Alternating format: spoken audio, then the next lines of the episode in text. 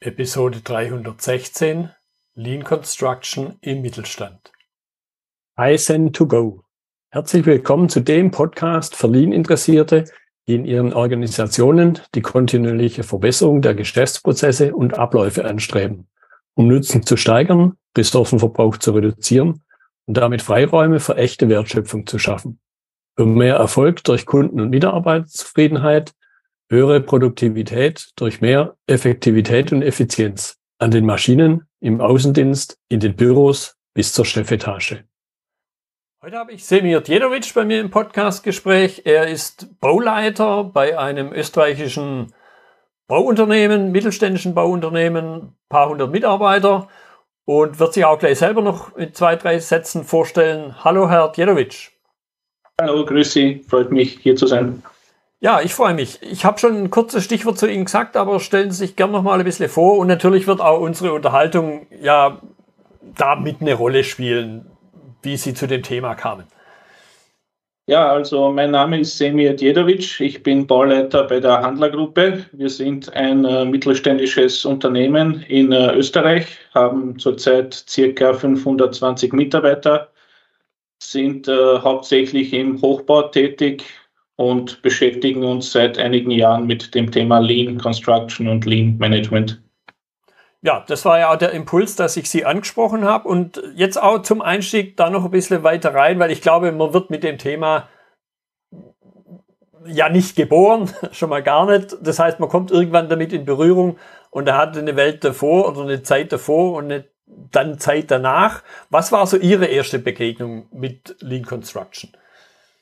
Also wie Sie richtigerweise sagen, man wird mit dem Thema Lean nicht geboren. Äh, so war es bei mir auch. Also das Thema Lean wurde bei uns vor einigen Jahren so als Begriff einmal quer durch den Raum geschossen.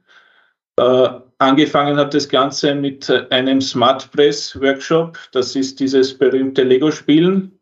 Da habe ich dann teilgenommen und war dann eigentlich fasziniert von dem Ganzen, dass es da eine neue Denkweise gibt neue Methoden und neue Werkzeuge, wie man eigentlich Bauprojekte äh, unterstützend abwickeln kann.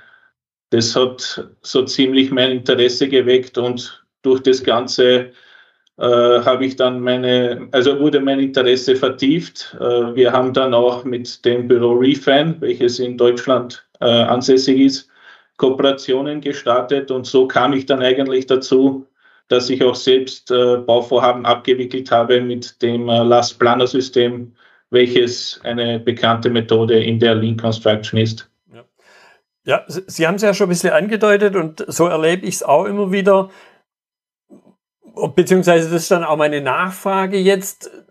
Wenn man von dem Thema Lean begeistert ist, dann kommt es ja oft aus einer Art von Mangel raus, dass man halt mit der Situation, in der man halt irgendwie unterwegs ist, ja nicht zufrieden ist wenn das alles super wäre, dann müsste man ja nichts nichts Neues anfangen. Und, und vielleicht das noch ein bisschen vertiefend. Was war denn so der, der Schmerz, den Sie auch als Person, als Bauleiter wahrgenommen haben? Und was hat sich dann verändert, wo Sie mit Lean Construction, mit Last Planner anfangen haben, Ihre Baustellen zu machen? Es war früher so, dass man eigentlich chronisch Zeitmangel hatte. Bauleiter und Poliere waren eigentlich äh, äh, meiste Zeit immer überfordert. Deswegen, weil man eigentlich mit den ganzen Gewerken musste man irgendwie zurechtkommen. Und durch Lean Construction äh, wurde eigentlich eine neue Denkweise geschaffen, die eigentlich eine Kommunikation und Kollaboration fördert zwischen den ganzen Gewerken.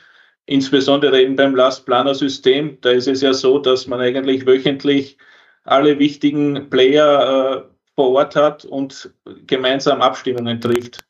Dadurch hat der Bauleiter und der Polier, so wie es jetzt in meinem Fall zum Beispiel wäre als Bauleiter, äh, viel besseres Zeitmanagement, wenn man sich wirklich auf wichtige Tätigkeiten, die sogenannten wertschöpfenden Tätigkeiten konzentrieren kann.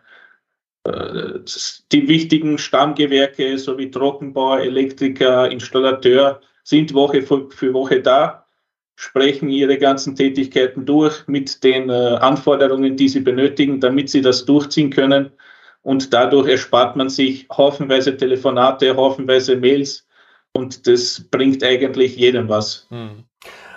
Jetzt ist ja, um es vielleicht ein bisschen überspitzt auszudrücken, die Bauindustrie, zumindest in meiner Wahrnehmung, nicht unbedingt von, von klassischem Kontext her dafür bekannt, dass man, obwohl man es ja muss, nicht wirklich gut zusammenarbeitet. Ich drücke es auch so ein bisschen flapsig manchmal aus. Im Grunde herrscht ja auf vielen Baustellen eine Form von Krieg.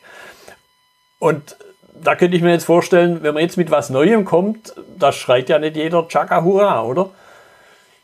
Genau so ist es. Also, äh, wie Sie sagen, Baugewerbe äh, hat leider ein bisschen so diese Krankheit, dass bei Fehlern eigentlich immer zuerst die Schuldfrage gestellt wird wo es eigentlich im Lean Construction darum geht, wie können wir gemeinsam die gemeinsam definierten Ziele erreichen, auch wenn ein Fehler passiert.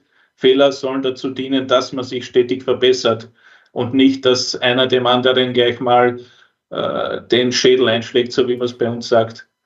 Und äh, ich merke auch, äh, je öfter und je länger man zusammenarbeitet mit äh, dem Aspekt der Lean-Philosophie, äh, man merkt einen gewissen Wandel auch bei den einzelnen äh, Projektbeteiligten, dass eben dieses Gemeinsame im Vordergrund steht. Mhm. Und das ist auch das Wichtigste. Man muss ein gemeinsames Verständnis schaffen. Ohne dem funktioniert auch die beste Lean-Methode nicht. Also die Lean-Philosophie muss mal in den Köpfen drin sein, damit man Schritt für Schritt dann die einzelnen Verbesserungen tätigen kann. Ja, da möchte ich jetzt ein bisschen nachfragen, weil ich glaube, dass das eben auch für die Zuhörer spannend ist, weil ich glaube, wir zwei zumindest, uns muss man nicht mehr davon überzeugen. Aber es geht ja darum, jemand von einer Sache zu überzeugen, die er nicht kennt, wo er jetzt diesen, diesen Nutzen selber ja noch nie erlebt hat. Wie, wie ist es Ihnen gelungen, das Nachunternehmern beizubringen, bewusst zu machen, offen zu legen, auch, dass sie was davon haben. Weil jetzt mit was Neuem anfangen, mein Mensch ist halt so aus so ein Gewohnheitstier. Da sind Hürden drin, glaube ich, die macht man sich selber nicht immer so bewusst. Aber jemand wie Sie, der halt mit was Neuem anfangen will, für den ist das eine Hürde, oder? Da stimme ich Ihnen voll zu. Also generell, wie Sie sagen, der Mensch ist ein Gewohnheitstier und sobald irgendwas Neues kommt, gibt es einmal eine grundsätzliche Ablehnung. Äh, der erste Gedanke oder ein berühmtes Sprichwort ist, ja, früher haben wir es auch nicht anders gemacht. Und genau, man muss irgendwo dort ansetzen, dass natürlich früher haben die Dinge auch funktioniert, nur das bedeutet nicht, dass sie früher äh, sehr gut funktioniert haben oder optimal funktioniert haben. Und was sich natürlich jeder gleich erwartet, sind kurzfristige Erfolge. Das wird leider so in dem Fall nicht funktionieren. Also man muss langfristig denken und auch ein bisschen von diesem monetären Denken wegkommen, dass alles gleich in Geld umgemünzt werden muss. Äh, wenn Prozesse besser funktionieren, heißt das nicht, dass automatisch Einsparungen vorhanden sind, sondern dass man langfristig vielleicht Partner findet, mit denen man komplexere Projekte abwickeln kann. Und natürlich gibt es auch monetäre Vorteile. Also wir haben zum Beispiel beim aktuellen Projekt haben wir in der gleichen Bauzeit es geschafft, dass wir vier Einheiten, also in dem Fall waren das Unterrichtsräume, äh, fertig bekommen. Und das geht nur mit einem gemeinsamen äh, Zielfokus. Mhm. Und natürlich muss man auch den äh, Subgewerken oder den Wertschöpfungspartnern, wie es im Lean Construction heißt, das Ganze auch verständlich machen. Hey, du hast jetzt vielleicht nicht in einem Jahr sofort eine Verbesserung, aber du wirst merken, bei den nächsten Projekten äh, sinkt zum Beispiel deine Planungsanforderung, weil du ganz genau weißt, was erforderlich ist. Ja, und ich, ich glaube, so wie Sie, wie Sie es eingangs angedeutet hatten und jetzt ja auch nochmal viel kommunikativer Aufwand entfällt ein Stück weit, beziehungsweise man kann sich auf neue Dinge konzentrieren. Sachen, die man manchmal so ein bisschen flapsig mit den EDA-Kosten in die EDA-Kostenschublade steckt. Also sprich, die Leute sind eh da, aber sie gewinnen halt dann oft eben neue Freiräume, um sich, wie Sie es auch angedeutet hatten, um sich um echte Wertschöpfung zu kümmern, statt äh, Kommunikation im Kern, machen wir uns nichts vor, ist selber nicht wertschöpfend. Erst das, was hinten dabei rauskommt. Genau so ist es. Also alles, was man sich an Kommunikation äh, mittels Mail zum Beispiel erspart, kann man besser nutzen in äh, Vorbereitung für die nächsten Tätigkeiten oder Vorbereitung für nächste Projekte. Es gibt nichts Schlimmeres, als wenn man den ganzen Tag sitzt, Besprechung hat und dann muss man aber nochmal einen halben Tag investieren, um an Schriftverkehr aufzusetzen, damit auch ja jeder weiß, okay, was, was hat wer zu tun. Und im Lean Construction, insbesondere im Last Planner System, wird das Ganze vor Ort durchbesprochen und jeder weiß sofort, was zu tun ist, weil die wichtigsten Leute oder die Leute, die dann in den nächsten sechs Wochen, so wie es beim Last Planner ist, zu tun haben, wissen es sofort. Und, und sind dann eben nicht überrascht, wenn plötzlich eine Aufgabe auf sie zukommt. Richtig, genau so ist es. Ja, und ich, und ich glaube eben, oder auch, auch da ihre, ihr Erleben noch abgeholt, so der, gerade die etwas nachgelagerten Gewerke wie ein Fliesenleger, wo halt viele, viele andere Dinge ja vorher passiert sein müssen. Ich habe immer das Gefühl, und es wird mir auch oft bestätigt, man nicht jeder sagt es offen, aber zwischen den Zeilen hört man es raus, die Unternehmen überplanen sich ja im Grunde, weil das Schlimmste, was einem passieren kann, ist, dass man mit seinem Trupp morgens auf die Baustelle kommt und der Bauleiter sagt, sorry, der Trockenbauer ist nicht fertig geworden, ihr könnt wieder heimgehen. Und deshalb, ähnlich wie vielleicht, auch wenn es da keinen Offenzug gibt, wie Fluggesellschaften, aber jeder hat es schon mal erlebt, äh, dass das Flugzeug plötzlich voll ist, obwohl man ein Ticket hat. Absolut. Also ich weiß, wie es früher war. Da wurde ein Termin festgesetzt, dann und dann fängst du an und es wird gar nicht überlegt, ob der überhaupt anfangen kann, sondern der Termin wurde fixiert und der muss eingehalten werden. Und wenn dann plötzlich alle dastehen, ah hoppala, es fehlt dem Fliesenleger an den Vorleistungen oder der Estrich ist nicht mal ausgetrocknet, dann fangen die ersten Diskussionen an, Stehzeiten und wer ist woran schuld. Und das kann man alles ganz einfach mit Kommunikation vermeiden. Ja. Mit, mit, mit zeitnaher Kommunikation halt, mit nicht, wo man einmal im ja. Kämmerchen bis zum mein, im Baukontext haben wir ja lange Projektzeiten. Mir fällt jetzt spontan höchstens vielleicht noch die, die Entwicklung eines Autos ein, wo man, wenn es nicht gerade eine kleine Hundehütte ist, wo man vergleichbare lange Projektzeiten hat. Und deshalb ist halt umso wichtiger, weil das, was ich am Anfang plane, es gibt ja diesen anderen flapsigen Spruch, Planung ersetzt den Zufall durch den Irrtum. Ja, das, das Schöne am Lean Construction ist ja, dass man quasi gezwungen wird, nachzudenken, was benötige ich, damit ich meine Leistung machen kann. Und somit holt man sich ja seine Vorgänger gleich ins Boot. Er muss natürlich das Gleiche machen. Und so denkt man eigentlich von rechts nach links, vom letzten Schritt, den ich machen muss, bis zum Anfang. Und so ergibt sich diese Wertschöpfungskette, wo dann im Endeffekt jeder weiß, was zu tun ist. Man muss natürlich am Anfang die gemeinsamen Ziele definieren, damit jeder weiß, wo wollen wir eigentlich hin.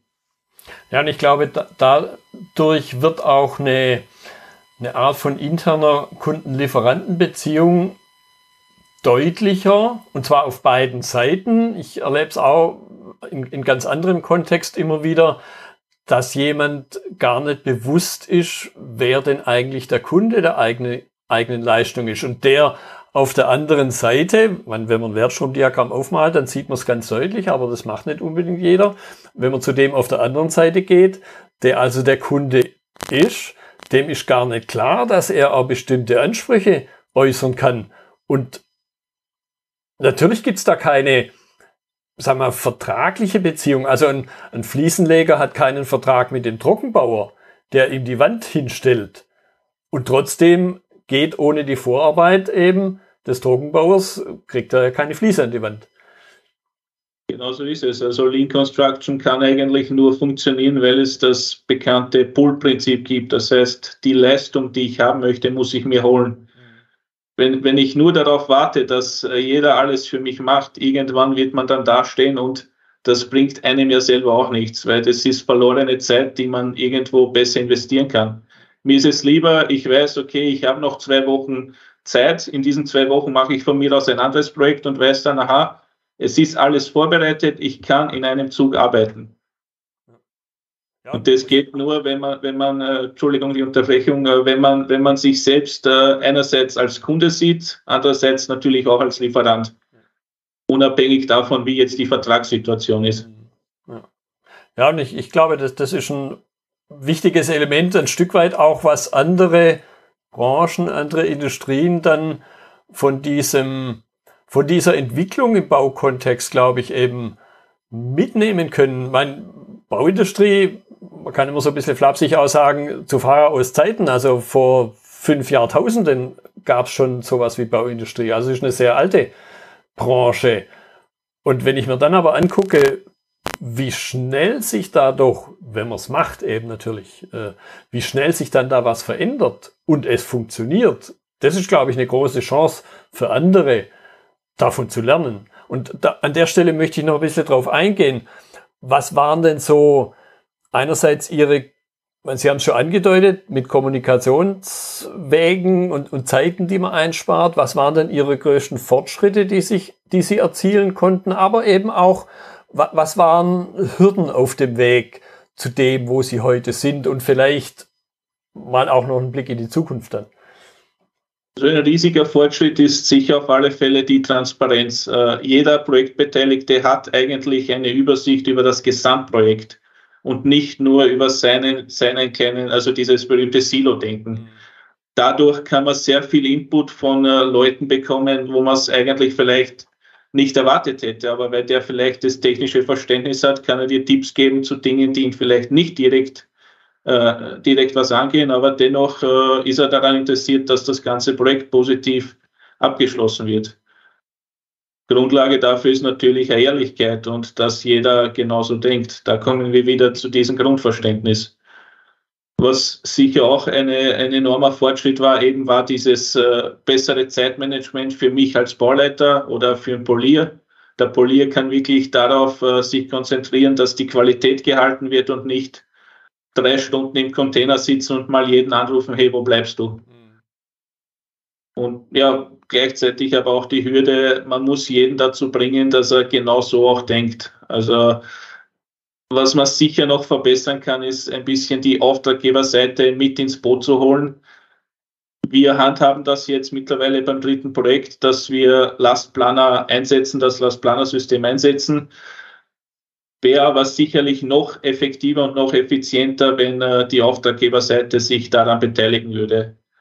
Das ist noch ein bisschen schwierig, äh, das Ganze umzusetzen, weil sich der natürlich denkt, mich interessiert es nicht, wie du zum Ergebnis kommst. Hauptsache, das Projekt wird dann und dann zu diesen Kosten fertig. Mhm. Und ich war äh, vor zwei Wochen war ich in Japan, äh, Studienreise. Dort werden äh, IPD-Projekte eigentlich standardmäßig umgesetzt, IPD, Integrated uh, Project Delivery. Da ist es so, dass der Auftraggeber eigentlich uh, mit ein Teil von den gesamten Prozessen ist. Und so sollte es meiner Meinung nach auch in Zukunft irgendwo bei uns auch umgesetzt werden. Hm. Vielleicht darf für, für die, die eben nicht, der Zuhörer, die nicht in der Baubranche unterwegs sind, wenn, wenn Sie von Auftraggeber sprechen, ist es nach meinem Verständnis, aber korrigieren Sie mich da gerne, ist es eben nicht der Bauherr, sondern es ist der Architekt primär, oder? Äh, meiner Meinung nach gehört das sowohl der Bauherr als auch der Architekt dazu oder auch die örtliche Bauaufsicht, weil im Endeffekt sind das alles Mitspieler in einem Spiel, wo man gemeinsam äh, was erreichen will. Das ist dieser Punkt mit der Transparenz. Es muss eigentlich von allen Seiten an Transparenz kommen. Der Architekt muss genauso mitspielen und dann Pläne liefern, wann es wirklich notwendig ist und nicht ständig mit Änderungen daherkommen, nur weil sich jemand verwirklichen will. Also man muss den gemeinsamen Blick aufs Ganze wahren. Was wäre jetzt Ihr, ja, Ihr Tipp für jemanden, der halt nicht in der Bauindustrie unterwegs ist, der aber vielleicht vor vergleichbaren Herausforderungen steht? Wie, wie kann es gelingen, so jemand eher unabhängig ist, der aber doch eine zentrale Rolle spielt, den sprichwörtlich einzufangen? Was, was, kann man ihm, was kann man ihm anbieten? Welcher Nutzen kann auch für ihn drin sein? Weil das ist ja im Grunde die Frage, die sich jeder bewusst oder unbewusst stellt. Was habe ich davon? Im Endeffekt hat auch die Auftraggeberseite die gleichen Vorteile wie auch äh, die Auftragnehmer. Also er hat auch äh, angenommen, äh, er hat einen Projektleiter, dann wieder eine begleitende Kontrolle etc. Das kann, da kann man sich einiges äh, ersparen, indem man eben offen, transparent kommuniziert. kollaborativ zusammenarbeitet und sich dann äh, dadurch auf die wichtigen Angelegenheiten fokussieren kann. Ich glaube auch, dass, dass es einer örtlichen Bauaufsicht keinen Spaß macht, wenn er den ganzen Tag nur Mängel suchen muss und äh, mit Firmen streiten muss, warum etwas nicht gemacht wurde. Hm. Was, was würden Sie sagen, wenn man eben wie schon ein bisschen angedeutet, klassische Industrien, also eben nicht Bauindustrie, sondern klassisch im Sinne von, wo Lean schon weiter verbreitet ist. Was, was kann die Bauindustrie von dort noch abholen, von dort noch lernen und dann nachher aber auch die Frage umgedreht, weil ich glaube eben so, wenn so eine alte Industrie wie die Bauindustrie auf das Pferd Lean setzt und damit eben gute Fortschritte macht, können auch wieder andere was davon lernen. Also Lean kommt ja vom Toyota Production System, also aus der Autoindustrie und äh, von denen kann man weiterhin noch sehr viel lernen. Dort ist es so, wenn ein Fehler passiert, dann hat jeder Arbeiter die Möglichkeit, sofort an einer Schnur zu ziehen und die ganze Produktion mal zu stoppen, bis man den Fehler entdeckt hat. Hat den Sinn, lieber kurz äh, Fehler suchen und daraus lernen, anstatt Fehler nacheinander zu produzieren, nur damit man fertig wird. Das ist ein riesiger Punkt, wo die Baubranche vielleicht noch immer dieses Denken hat, wurscht, Hauptsache wir werden fertig, egal wie die, wie die Qualität ist. Aber das, das bringt weder dem Kunden was, noch äh, einem als, als Baufirma was, weil man im Endeffekt viel mehr Geld investieren muss in Mängelbehebungen oder dergleichen. Wo vielleicht äh, das Baugewerbe aber dafür äh, weiter vorne ist, ist die Flexibilität beziehungsweise die Reaktion auf Änderungen. Was äh, bei einem iPhone kannst du keine Sonderwünsche machen wie bei einem Einfamilienhaus.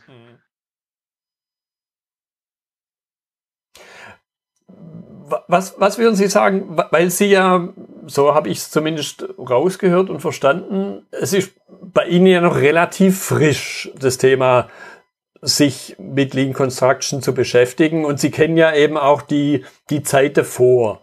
Wenn jetzt jemand entweder aus dem Baukontext oder eben aus einer anderen Ecke raushört, das ist eine gute Sache gewesen.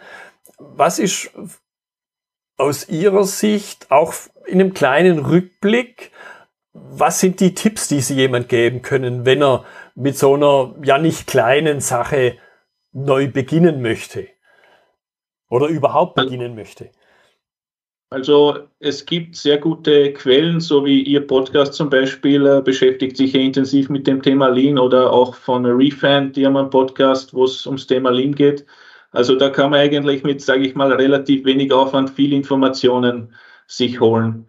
Dann natürlich, wenn man, wenn man noch tieferes Interesse hat, gibt es verschiedenste Literatur oder so wie ich zum Beispiel, es gibt einen äh, Masterstudiengang an der Technischen Universität Graz zum äh, Thema Lean Baumanagement, auch diverse Workshops. Da gibt es schon einige Möglichkeiten, um äh, tiefer in das Thema reinzugehen und ich würde es auch jedem empfehlen, der da irgendwie in diese Richtung denkt, weil im Endeffekt es ist zukunftsorientiert das Ganze.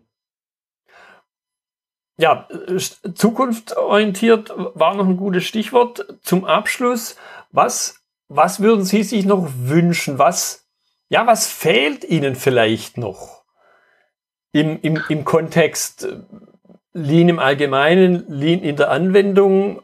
Wo, wo gibt's noch Elemente, wo Sie sagen, ja, ich weiß vielleicht nicht genau, was es sein könnte, aber irgendwie da klemmt's noch ich würde mir wünschen, äh, vor allem, dass das Thema Lean nicht nur irgendwo hingeschrieben wird, sondern auch wirklich gelebt wird und umgesetzt wird.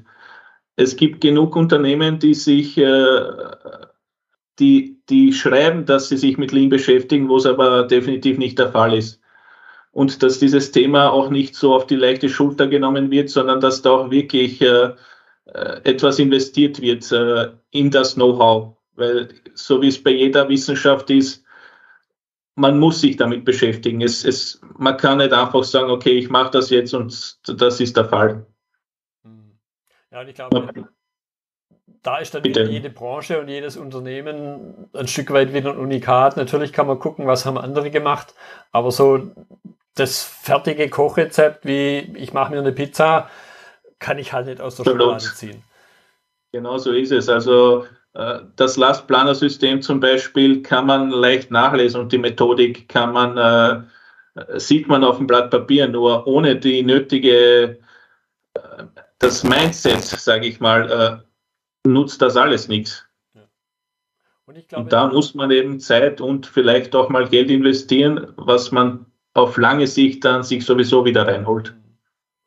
Ja, und in dem Kontext, Sie hatten es auch angedeutet, eine gewisse Geduld, glaube ich, mit, mit der Entwicklung, genau. dass es halt nicht über Nacht passiert. Genau so ist es. Ja. Prima. Herr Djedovic, ich fand das einen spannenden Einblick in eine Branche, glaube ich, wo eben die allermeisten vielleicht nur einmal mit Berührung kommen, wenn sie es nämlich selber bauen und dann auch nur ziemlich von außen. Deshalb danke ich Ihnen für Ihre Zeit. Danke für die Einladung, hat mich gefreut. Das war die heutige Episode im Gespräch mit Semir Djedovic zum Thema Lean Construction im Mittelstand. Notizen und Links zur Episode finden Sie auf meiner Website unter dem Stichwort 316. Wenn Ihnen die Folge gefallen hat, freue ich mich Ihre Bewertung bei iTunes. Sie geben damit auch anderen Lean-Interessierten die Chance, den Podcast zu entdecken. Ich bin Götz Müller und das war Kaizen2Go. Vielen Dank fürs Zuhören und Ihr Interesse. Ich wünsche Ihnen eine gute Zeit bis zur nächsten Episode. Und denken Sie immer daran, bei allem, was Sie tun oder lassen, das Leben ist viel zu kurz, um es mit Verschwendung zu verbringen.